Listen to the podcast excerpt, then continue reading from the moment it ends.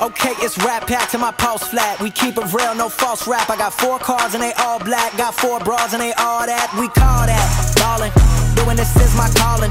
Hello, ladies and gentlemen. Welcome into the Charm City Sports Podcast. I am your host, Jay Hollihan, and I'm back here on this Thursday evening discussing the Baltimore Orioles capturing the AL East and this is the first time since 2014 that the Baltimore Orioles have won the AL East. 10 years and a 100 win season got them their quest of AL East champions. They'll be obviously heading to the postseason for the first time um, since 2016. We knew that a few weeks ago, but the Baltimore Orioles, you know, have really, I think, achieved so much more than what was expected of them. Me personally, I mean, I was not one that thought that this team was going to be um, a 100 win team. I wasn't even sure if they would be a 90 win team. You know, with the way things looked in the offseason, the way that they kind of, you know, went out and put together this roster, I thought that you know, one, um, you know, players were, you know, a little inexperienced, and I know they had gotten close the year before, but I just thought that it would have been best if they went out and got, you know, maybe another ace in their rotation, someone um, else in there, and I didn't expect Kyle Bradish to look as good as he did. I didn't expect Gunnar Henderson to have as good of a year as he had. Um, Ryan Mountcastle you know, to to come back and do as well as he did. Of course, I guess before the season, I expect Mountcastle to do uh, well, and and all this without Cedric Mullins for the most part being, um, you know, being uh, on the IL. I didn't expect uh, Austin Hays to kind of, you know, be so consistent as he has been this season. I didn't expect Anthony Santander. I, you know, the only the only player I really thought that was going to have a major year and have a really, really good year was Adley Rutschman. Um, he was the only player I really saw having, you know, a year approaching what, um, you know, what this team ended up doing. And I think it's so important to, you know, really, really value that. A because obviously it's um, it's great to see as a team overall, but two, I think just from the standpoint of you know Brandon Hyde and uh, a lot of the coaching staff and what what they were able to do with this team. I mean, they went from being an 83 win team last year, just missing the postseason, to um, you know being one of the, if not the best team in baseball during the regular season. I mean, it's just a just a heck of a job. I mean, you know, it's just one of those things that I think in in the time that it's happening you know, you don't realize just how special it really is when you look back on it. You know, I, I said it a couple episodes ago, you know, I really forgot how low I think a lot of people valued this team. Um, Ryan O'Hearn came out of nowhere, and he was probably, you know, one of your best um, bench players on the season, and at times one of your, you know, uh, re- best regular starters throughout the year. And like I said, Austin Hays did an unbelievable job this year. I think he doesn't get enough credit um, for how good he's been. Gunnar Henderson's the AL Rookie of the Year, no doubt in my mind on that. Um, and someone even, you know, James McCann. What a job he did behind the plate. I mean, he had to really coach a lot of, um, you know, some starting pitchers through some some rough waters. I mean, Dean Kremer was up and down this season. Cole Irvin was up and down this season. You know, this bullpen's a little inexperienced, and he did a heck of a job um, in that role, and he's no longer, you know, the the James McCann that he was at one point with the Chicago White Sox, where you know he was out there um, as an all star and and kind of that player that you you know you valued um, as a as a big player in your lineup. He just wasn't that. He was a player that was a still a you know I mean, the last two years with the Mets, if you talk to any Mets fan, you know, you would think that the guy was in a major slump. And he was, and he was, to be fair, he was. And it's just amazing what you've seen him do now um, with the Baltimore Orioles. I'm really, really excited uh, to see you know more of um, these veteran guys as we go into the postseason. James McCann, while he might not pitch, I'm curious to see what you know they'll use Kyle Gibson in certain roles, and I'm curious to see you know um, how he'll affect the team just from a veteran uh, leadership standpoint because he went to the World Series last year with the Phillies and was a part of that team, so he's experienced that, and you know as well as uh, Adam Frazier. I mean, you know he was really, really uh, an interesting player. You know this year because you know they he was an All Star in 2021. He had um, you know he had two or uh, one back uh, one 2022 season where it was a down year got um, you know in uh, in Seattle. Um, didn't put up you know great numbers. Then he comes to Baltimore and, and he did a heck of a job um, all season. I think he's one guy that you're really you know really excited about to see you know what what hits he can come up with because I think we've seen a lot throughout this season. Adam Frazier come in in some big spots uh, and produce um, for the O's, but you know just a heck of a job by this Orioles um, team. This is just, you know, and, and, even going further, you know, a lot of times if a bullpen, or excuse me, a trade piece doesn't work out like Jack Flaherty, I mean, I think we can all face it. This, you know, that that trade is um, not going to end up in the Orioles' favor.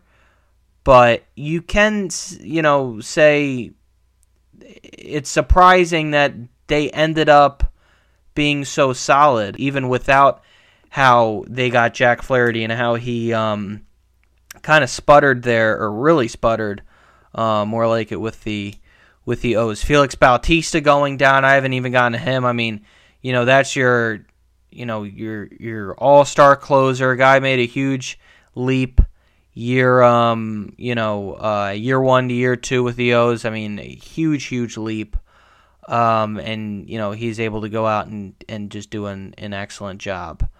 Um, and you know I think you also got Anthony Santander who had a, a renaissance season. I, I, would say. I mean he you know was much much better at the plate this year, much more disciplined, um, and you know tonight for him to hit that solo homer to get things going, I thought it was really uh, really huge. I mean, you know, comes up in uh, 2017. I believe he's actually the longest tenured Oriole, if I'm not mistaken. Here, um, you know, uh, he and he and Austin Hays came up right around the same time, but I think Santander um, had him has him beat by a month. Yeah, and uh, you know Cedric Mullins as well.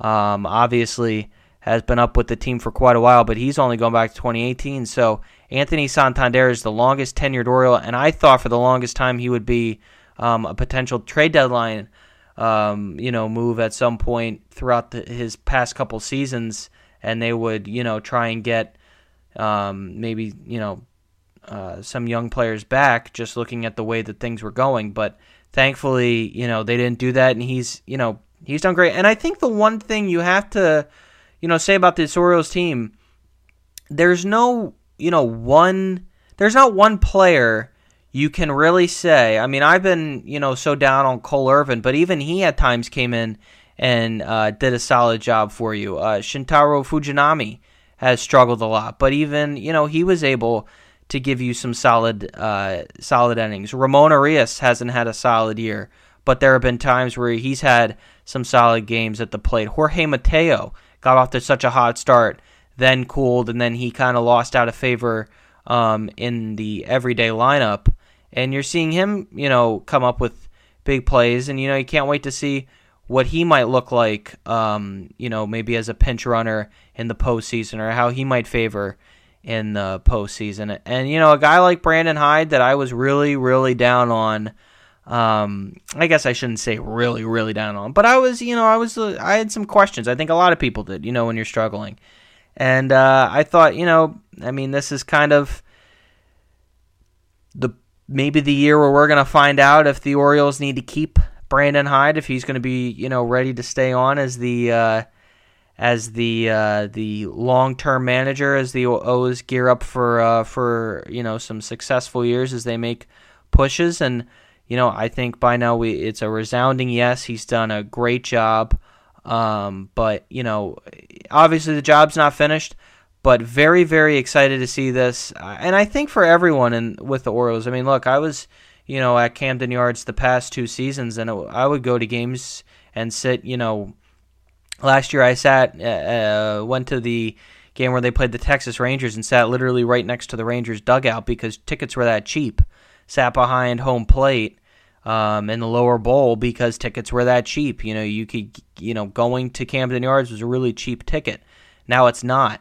Uh, and there's so many things, you know, I think that, you know, people are really getting excited about uh, at the ballpark. Um, you're seeing fans pouring every single night and you know they they know that the O's are never out of it. Um, it's just it's awesome to see. I mean, it really is. It's a it's a really really great you know first. I mean, you also have to think that it's just one year. You know what I mean? Like it's just one season where you know the cream rose to the top. These young players um, came up and just did a whale of a job. Obviously, I mean, so many guys they brought up ended up you know, doing a uh, doing a heck of a job, um, you know, with the uh, uh, with their first year. But thankfully, you know, um, you know, like I said, first year. Thankfully, it's not like you got guys at the end of their contracts. We don't have to be too, uh, you know, anxious about you know who are they going to keep, who are they going to keep. I know that you know Angelo has uh, gone out there and made some pretty stupid comments about that. Um, which I think was just insanely ridiculous. And and I think uh, I think if if he ends up doing what he spoke about, where they don't, um, if John Angelos goes out and does what you know he he spoke about there with you know not keeping certain guys, I think he's going to have a mutiny on his hands with the um, Orioles fan base. I know I'll be on here blasting him because this is just a a great team. This is, you know, th- this is your this is your core. These are your core guys. I mean, they're all pretty much young. There's not a single guy you can point out and say, "Oh, well, you know, I mean, I don't know about him staying on, you know, long term." I mean, the only guy you can really say that about is Anthony Santander.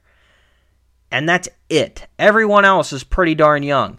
Um, it's just a question whether or not they'll be able to keep them. And then you think about, well, if you know they move on from one guy or another, depending upon who it is, you got Jackson Holliday waiting in the in the uh, in the wings, ready, ready to come out. So really cool, really neat, um, really really neat uh, to see the Orioles hundred wins, hundred wins, and um, and you know they're they're AL East champions. I mean, you know the Yankees were supposed to be solid this year. I thought they would win the AL East.